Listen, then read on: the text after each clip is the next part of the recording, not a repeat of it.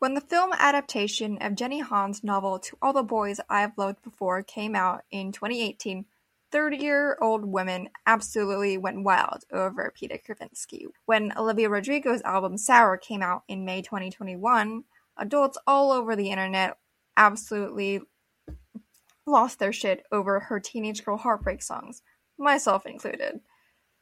It seems that no matter how old you are, you'll still have a soft spot for media that's meant for teens.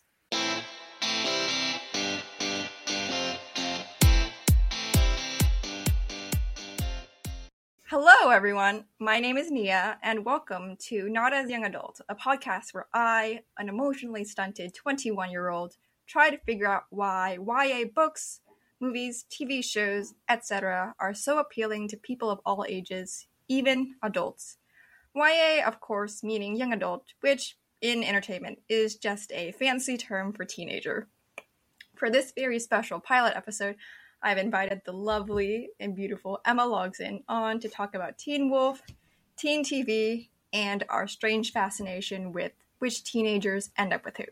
A little warning for our listeners we are going to be talking about Sterek, a pairing between an adult man and an underage high school student, Derek and Stiles from Teen Wolf, respectively. We acknowledge that there is no way a ship between a minor like Stiles and a creepy adult man like Derek could ever be healthy or good. But you can't talk about Teen Wolf without talking about its fandom, and you can't talk about Teen Wolf fandom without talking about Sterek. So, with that in mind, we're all going to be talking about these topics through a critical lens. With that being said, let's get into it. Emma, would you mind introducing yourself? My name is Emma. Uh, I'm a media studies major, and I sort of focus on fandom and fan studies.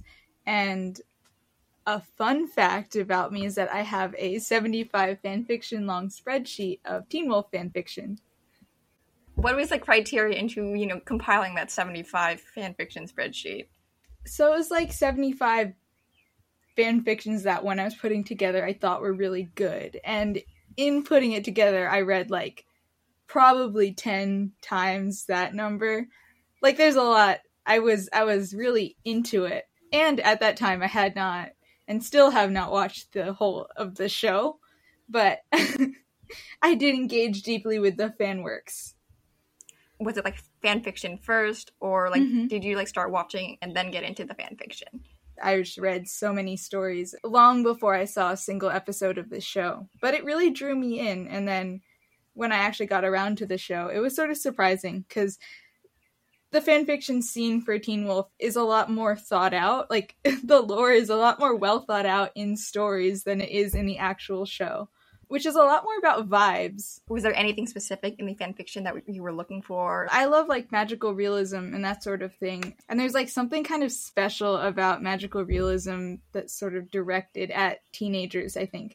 Because there's something so fun about like mixing magic with the sorts of priorities and stakes that come with like really small scale um personal difficulties and so like either a teenage setting or just like sort of the genre of i think those sort of like shows aimed at teenagers tend to focus more on like you know getting your first girlfriend while you're turning into a werewolf which is you know teen wolf. Or you know just like i read fan fictions that were like like he's trying to keep his job at an antique store um while like working as a wizard or something um, stuff like that. It's just really I like that sort of slice of life mixed with magic.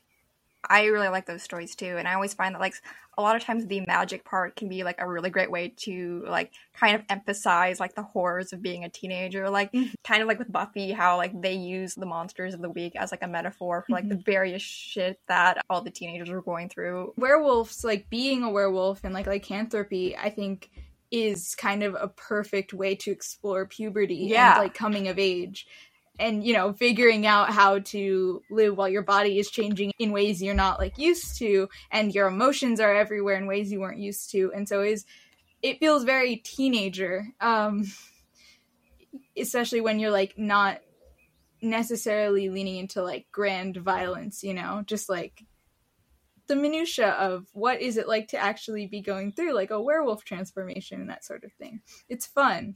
And in that way, I think it's like kind of perfect how like t- the story of Teen Wolf season one is like Scott's first love with Mhm. Allison because like it's that perfect. yeah it you know like everyone gets their like you know first like big crush right around the time that they have like these Mhm. weird body changes and you know what's a werewolf transformation but a weird body change I think I actually really appreciated season one of Teen Wolf a lot more because it was such a like personal story. And then once they started bringing like more life threatening, like not life threatening, of course, like the alpha was life threatening, but like once they started trying to make it more about like saving the world or whatever, you know, from these like deep existential threats that are trying to like wipe out the whole like humanity or whatever um i feel like that's when it started to like lose me a little but yeah. I think having it be so like personal and little i don't know was nice.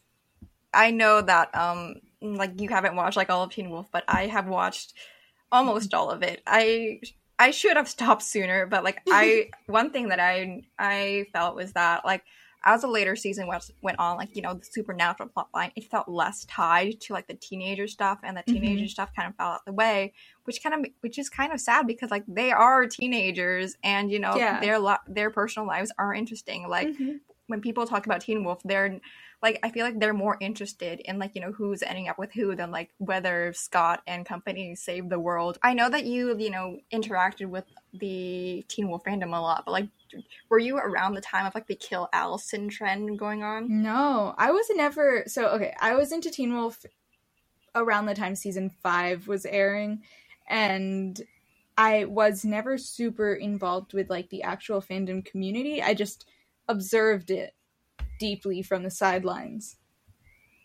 Did you like ever hear about it? not really Okay. So like for you and like for um all of our listeners, so basically like during I think the end of season 2 of Teen Wolf, like a lot of people were like not into Allison, which I understand because like after spoilers again, her mom died, she kind of went into this anti-werewolf rampage. And then but like so by the time the finale started airing, um a bunch of fans got the hashtag kill Allison trending worldwide and the MTV Teen Wolf Twitter actually like acknowledged it and tweeted, "Kill Allison is trending. You guys are mean, and we love you for it." And like that happened as you know, I feel like that's so weird too. That I feel like there's, it's nice to acknowledge fan stuff, but why would you acknowledge fan stuff that is shitting on one of your main characters? Yeah, that feels like uh, the Teen Wolf social media presence has always been kind of interesting. They like will kind of goad on the fans in ways that are maybe not healthy, and then not always indulge them properly either. Um, which I think obviously was really present in their like queer baiting stuff that happened in their marketing. Um, but it's funny to see that they were like, yeah, like let's do misogyny. Woo! Yeah, I mean, like I was just scrolling through the Teen Wolf Twitter, like while I was, you know, looking up stuff, writing the outline for this, and I was just like, kind of like shocked, at, like how like still like misogynistic it was, or e- even like borderline racist, just because like I Mm-hmm. noticed that like you know they were wishing happy birthdays to some actors and not others, which is is just like not a big deal, but it's weird that like uh, it's weird you know that they kind of pick and choose that all of like the white male Mhm. actors and like you know some token some token like white female actors like got like you know happy birthday we miss you and stuff hmm to give the MTV Teen Wolf Twitter a little bit of credit, they don't wish every cast member a happy birthday on the dot every single year. Not even Dylan O'Brien, which is like their favorite boy of all time, their White Boy Wednesday, every single Wednesday. Again, though, it's still very strange because like you could scroll back for several years on that account and you would barely know that non-white characters like Kira or Mason or Braeden or whoever even existed on the show. Yeah, and the, I mean the fandom itself has been very racist and probably sexist as well. I had recently joined a Teen Wolf server that when I got there found out it was very Sterek focused, which is fine because I before I had watched the show, the fan fictions that I read, just by because of if you look at what fan fictions exist for Teen Wolf, they're almost all Sterek. And God, they really hate Scott. Like, they hate Scott so much. And they hate Scott in a way where they're also like very, very angrily denying the fact that he's a person of color in a way that's absolutely insane. Like, he's not white passing. Um, and they're like just going wild to be, you know, with the like, well, you know, he's not even like canonically a person of color, so how are we supposed to know if he's a person of color or not? And I'm like, because his actor is not white? Like, is very odd. And I don't know, it, it was. I'm trying to think about like if maybe the target demographic of the show or anything like that would affect. I don't think it's anything like that. I think it's just the nature of fans to be racist, uh, white fans to be racist. I don't know if like Teen Wolf was unique in that aspect, but like I, I think Teen Wolf was like the first time that I've ever seen such like a deep denial that Scott like is the hero of the story. Like he is mm-hmm. the main mm-hmm. character. He is like the Teen Wolf of Teen Wolf. And it's just like yeah like the entire show like sets him up to be like this guy who's just like super nice and like wonderful to everyone around him. Like obviously the writing failed in some ways. And generally like, scott is like a pretty good guy. And like before getting into teen wolf i'd never seen like such racism is like so clear. And a complete denial that anyone's engaging in racism. You know they treat him like schrodinger's like person of color they're like because you're like oh the show's too white. They're like well how's a main character like the protagonist is a person of color. But if you're like hey you're treating scott like really badly they're like well he's white so it doesn't even it's not even racist. Yeah. It's like okay. Like with the whole Sterek thing, it almost makes me wonder, like, you know, what would have happened if like Dylan O'Brien was playing Scott and like Tyler Posey was mm. playing stiles. Like, obviously, they're both wonderful in the roles they they were cast in, but like, you mm-hmm. know, like Sterek, like it always yeah. seemed it always seemed to me as like you know pushing like the two hot white guys together mm-hmm.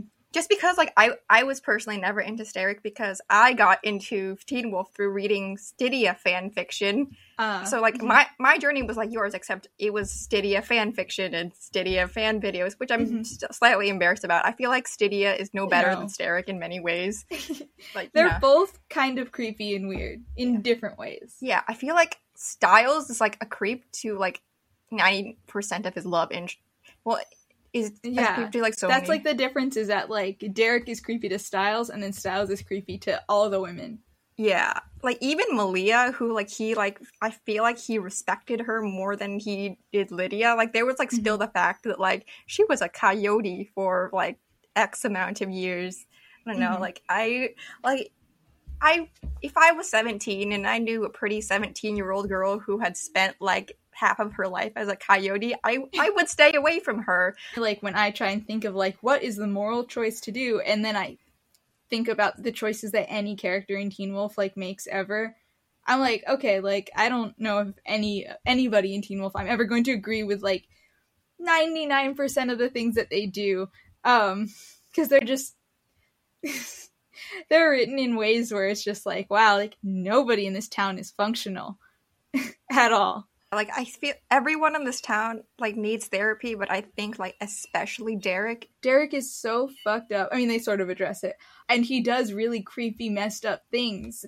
And then like as soon as you're like, whoa, that's like creepy and messed up, then someone does something to him that's like nine times creepier and more messed up. Like he'll be like, you know, he'll like break into the locker room to go like yell at Jackson. And you're like, whoa, get out of there. And then he gets home, and then like the lady who killed his whole family is like, we're going to go like tase you as you work out. And you're like, oh, geez, like,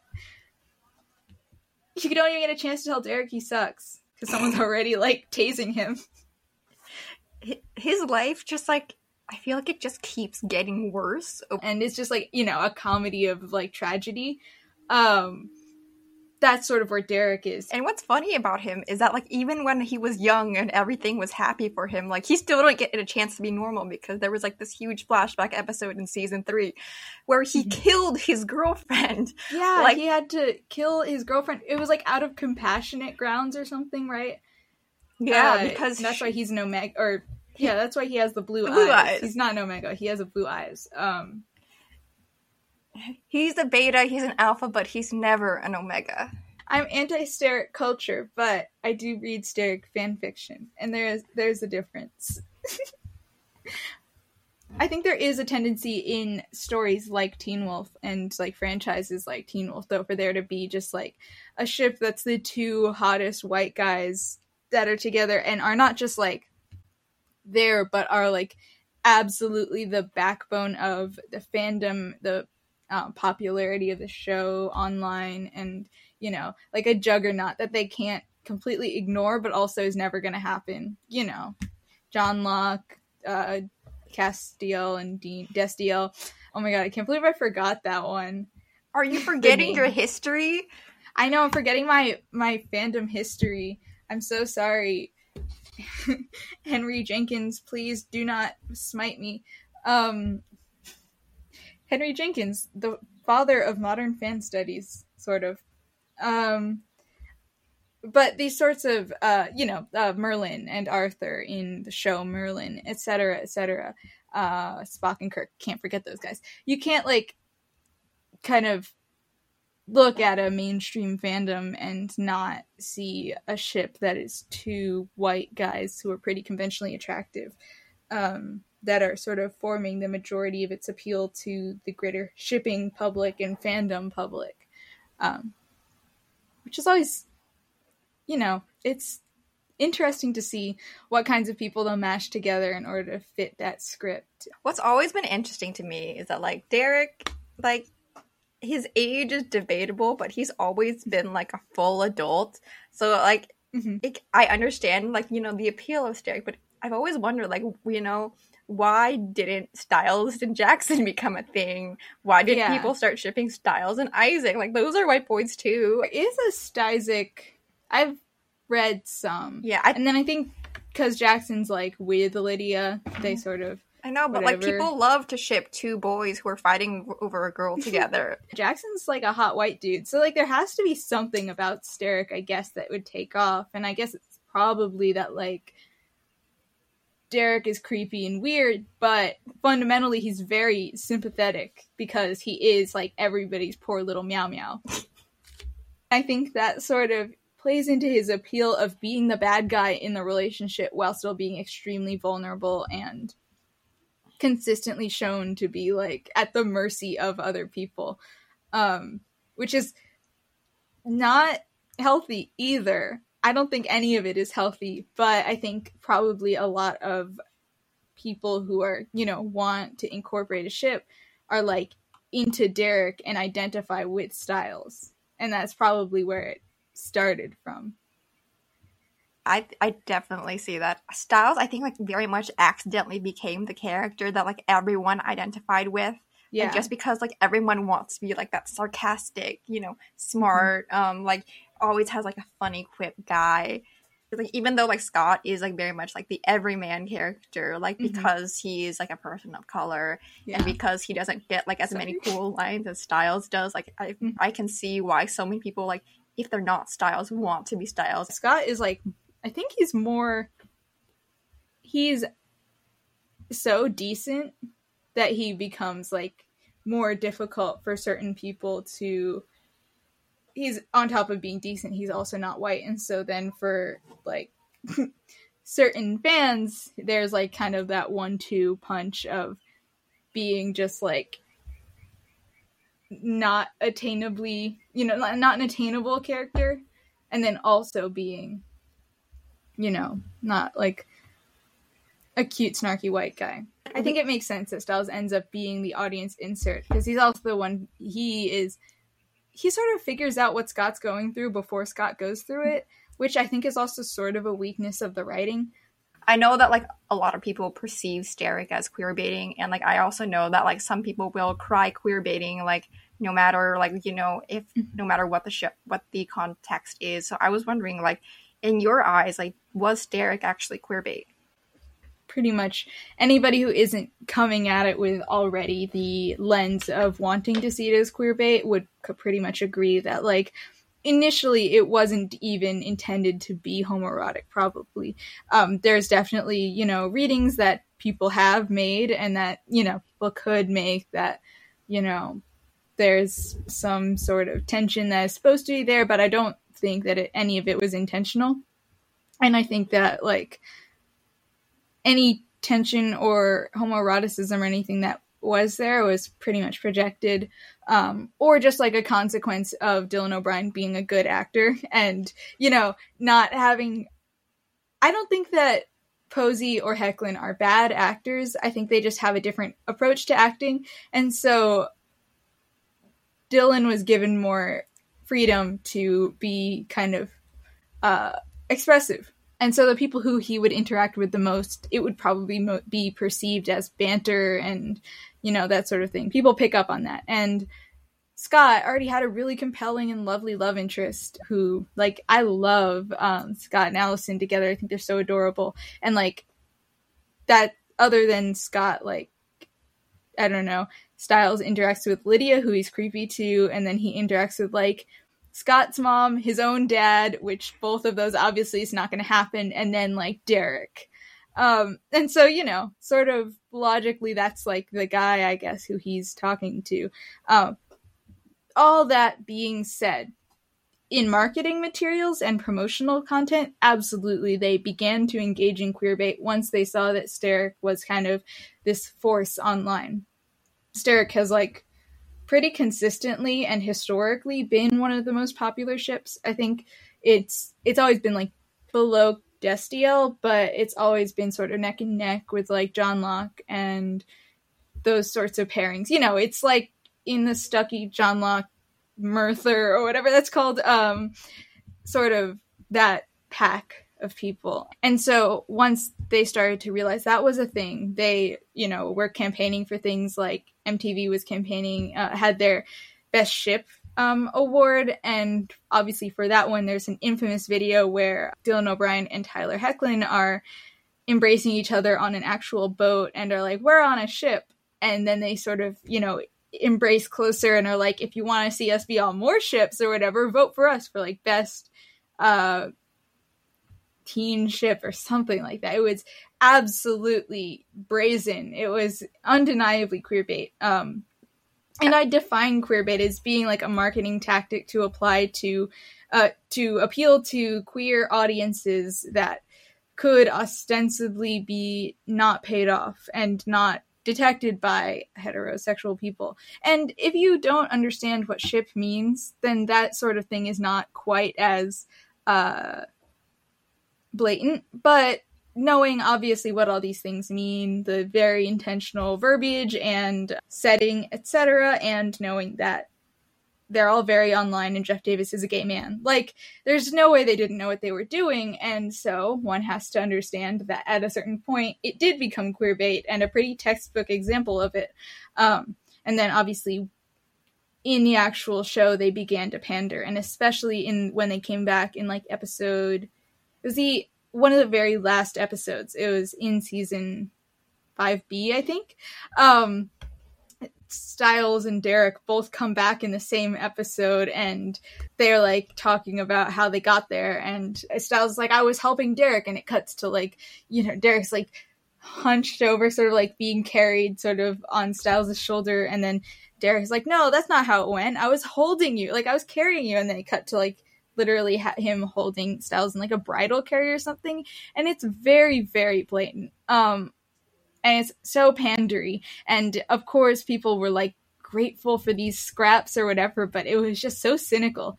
Um, and very much so. I think Sterek did become queer bait, but was not intended to be. Because, like, who in their right mind would be like, yeah, I think our bait and switch antagonist of season one, who has no social skills and is being used as like a piece of meat by this like hot woman, um, yeah, he's gonna be the one who is helming a ship with Stiles, this, you know, our quirky sidekick character. Not even to mention the age gap, which is there's no we have no idea how big the actual age gap is. They don't say. You can't go by actor ages, but you can sort of tell that they're not really supposed to be the same age. I think it's a better story if Derek's younger, but I can't I can't say that like, oh yeah, he definitely looks younger. He does not. He looks like a complete man. It is definitely not helped by the fact that like Crystal Reed is older than Tyler Hoechlin. Like Yeah, a lot of like the thing. actor a lot of the Mhm. adults playing teens were older than Tyler Hoechlin. Is he supposed to be younger? But like, there's no way. And then their timelines are so fucked up and weird. Because like, you can't trust Teen Wolf any one time to be doing math properly. So when they go back in time in the flashback episode, and he's however old he is, I think he's like 15 or something. I think, and it has to be at least 10 years ago. I don't trust them to remember that in the first episode they said the Hale fire was 10 years ago. Because they've shown that they don't remember specific numbers like that before. So it's like, is this true? Is this the case? Like, how can we trust, you know, Teen Wolf writers who don't have a show Bible to remember exactly what time periods everything's happening in? You know, it's not whatever. There's still obviously a power differential and it's very creepy and weird. And I don't think that they would have expected it to take off. But then it did take off and they had to do some like leveling by the end you know they end up in sort of like this plausible deniability weird limbo of both of these actors are no longer with the show but they are here just to be homoerotic and it's really weird. And i think teen wolf didn't handle it well at all and they did insult the fans quite a bit along the way.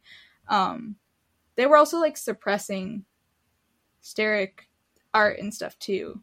On the topic of like, you know, not handling it well, like I Mhm. remember reading this theory that like they introduced Cora and Malia just to like kind of satiate Derek fans in a way. Just like when you look at Cora, she's like basically Derek as a teen girl. Like she has like the exact trauma Mhm. because of course she's a sister. And then when when Adelaide Kane left to do Reign, because of course, like the CW paychecks and the Mhm. pretty dresses, why would you choose to do Teen Wolf? I think they brought in Shelley Hennig to play Malia, and they made her a Hale too. They made her an ag- aggressive Hale person who was also like you know interested in stiles. They kept doing this thing where they tried twice to distill the sterek dynamic mm-hmm. into like an age appropriate heterosexual yeah. which is certainly a very strange choice of like doing it twice. it's fascinating because I don't think they understood the like lightning in a bottle sort of thing of the specific confluence of circumstances that led people to latch onto this thing. And the problem with the ship is that once it's like, okay, I'm going to get really annoying and metaphorical here, but like once the ship is out of the harbor, it is very difficult to either recreate the exact thing or rein it back in. Like, Sterek had already taken off. It was a fandom phenomenon. And once there's already that many fan works created for it, it develops a fandom of its own. That's where I came in as a young person reading these stories without having watched the show. I was in the Sterek fandom more than I was in the Teen Wolf fandom when I first started out. I hadn't watched the show, I didn't know anything about it. Um, but Sterek fans absolutely had an entire space and fandom presence of their own that was almost divorced from the show itself. And so the idea that they could recreate it by introducing just a new character in the show, it sounds reasonable if you are part of the show and believe that your control of the show's canon should be control over the fandom as a whole, but it sort of belies this deep misunderstanding of the way that fandom itself works and transformative fandom works and the way that ownership um, works with the fandom relationship to the source text and fanon and canon. Um, it's interesting, and I think it's really funny that they did it, it didn't work, then they tried again, and it still didn't work. And, you know, at the very end of the show, they ended up just sort of having to pander in the way that they originally could have. Put it on the record that I don't think that canon sterek is like good, healthy, or, you know, okay, but that's my past in the fandom, you know.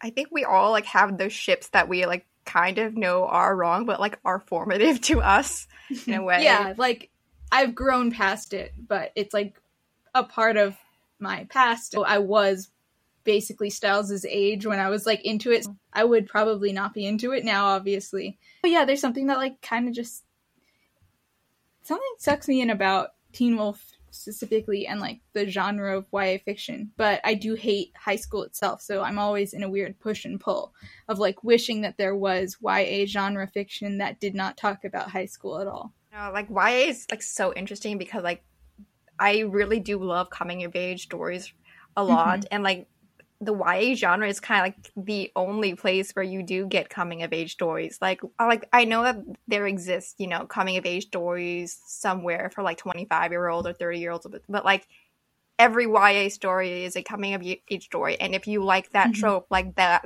the YA genre is the one where Yeah. it's most readily Gosh, we accessible. need to set more of them in college. Yeah.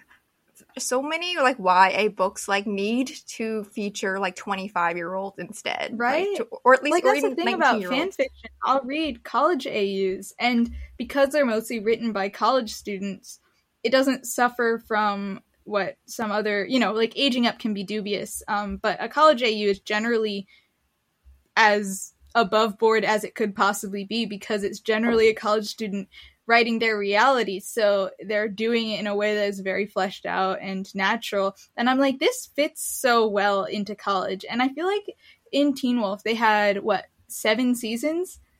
They still didn't graduate from high school? Like, No, they, they, could did. have done College Yeah. Wolf. They they did, but like they were, but like so like they graduate high school, and then there was like this weird time jump. So like even though like they technically made everyone graduate, like physically Mhm. Scott was still in his like in his hometown helping to coach his Yeah. high school lacrosse team. But like, yeah, he like fully like did not Mhm. cross the threshold. Like they still kept him in high school in a way, even though he was Mhm. clearly not a high schooler anymore. something about like serialized coming of age narratives are like they never end up coming of age and then being of age they're like you know they're always just having their first breakthrough which i think is funny you know just becoming a werewolf then becoming an alpha and like i don't know they have to be kept in this state of suspended animation in order to serialize their narrative which is always funny to me like Glee, for example, like how long were they in the exact same state of emotional immaturity? We also did this thing where like despite going to college, they always they kept coming back to the high school. Like Yeah, and I would never do that. I like- visited my high school maybe one time, and it was like to pick up papers. Oh, yeah.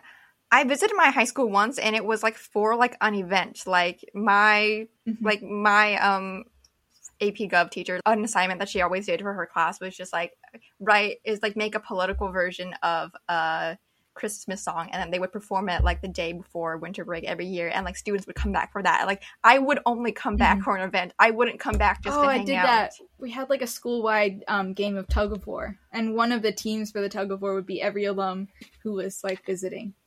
So I did that. Yeah. But like, you know, people in people who graduate high schools in like these YA shows, they're just coming back just to hang out for no reason. And it's so weird. God, they all became Derek, huh? They really did all become Derek. That's so sad. Truly. Did Derek ever graduate? I, f- I think I don't know. I feel like he should have feel like graduated. guy's GED, right? yeah, probably. I mean, like I'm of the opinion that like it would make sense for Derek to be a high school dropout in some capacity. Yeah, me too. I also feel like they should have. I feel like when creating Teen Wolf, they should have made Derek a high school dropout that was the same age as Scott and Stiles just because it would be like so exactly. much less creepy to see him around the I- teens. Just hate seeing this full grown man interacting with these high school kids. And like then also interacting with high school kids who also look like full grown men. And then it's just like confusing. Literally, physically, I am confused about who's supposed to be who and where when they're like, you know, when Derek is interacting with Jackson. And I'm like, Jackson, you look like you are just a guy that I see at the gas station.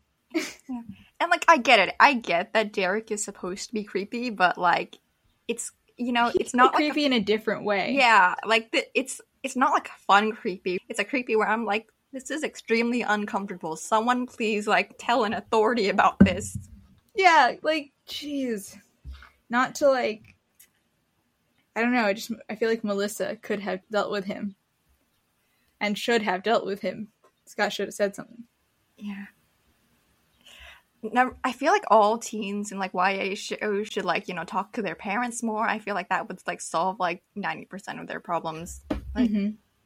But you Yeah. know because like, well, I don't know. I guess like parents in like YA shows are always hit or miss. But Melissa was a hit. She was a hit. She was a MILF. She was incredible. Teen Wolf's best character.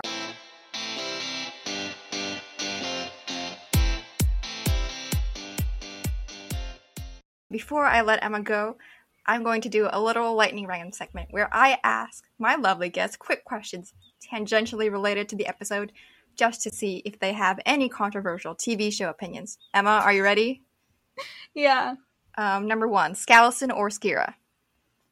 Skira. Okay, But good. I love because Skallison. I, I like both, but like as an Asian, I cannot exactly. I cannot comfortably pick Skallison over Skira. Also, Exactly. Skira are, are just like super cute. They're so cute. I feel like they did try to replicate the like you know Scott falling for a new girl thing with um Skira, but Mhm. it kind of it worked because like Kira was like fundamentally different from Allison, and it was yeah, just like exactly. a super If it was another dynamic. like white girl with who is like I don't know has fantasy bigoted parents, it would be different. But like she's not, so I think Yeah. it works. also like I I know that we had like a whole bit about how, how like Teen Wolf like diving into the supernatural was like too much, and they should have stuck to the teen stuff. But like her Kitsune mythology was like genuinely interesting. Mhm. and I feel like they should have explored that more instead of like writing Arden off with like no reason. hmm Though, have you ever thought about how insane it is that Teen Wolf has a Japanese internment flashback episode? Like that's is so messed up. And then they also accidentally fucked up by casting a Korean person to play a Japanese person, then casting a Korean man to play the husband of a Japanese woman, but then the child has a Japanese last name, which means that, you know, bring this all together that a Korean man takes a Japanese woman's last name in the 21st century, which but not just 21st century because that woman was alive during World War II. That's a horrible look, and they did not think it through. And if they knew like even a little bit about the history of like Japanese imperialism and colonialism in Korea, they would not have done that, but they did, and it is absolutely insane to me. Yeah, and there's also this weird thing where like, you know, I understand that they wanted to do like the kitsune mythology, but there is also a nine-tailed fox in Korean um, mythology too. Like, I don't remember the name, but like there is also like the the Korean culture. They do have like their own form of the nine-tailed fox. They could have like done something with that, Mhm. like incorporating.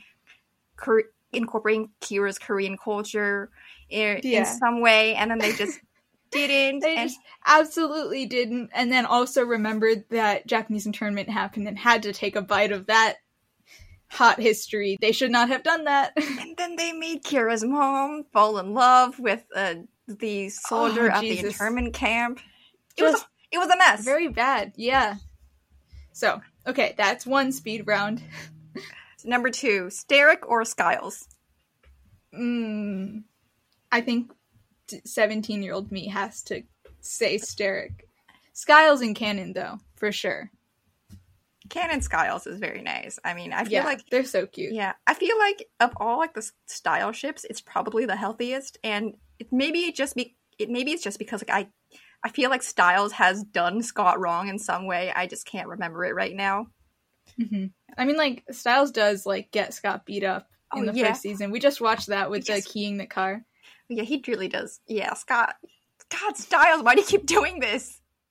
Yeah, I guess he was mad at Scott for abandoning. Yeah, him. that's not an excuse. So you don't get your friend beat up. Um, no, another question: Chris Argent or Sheriff Stilinski?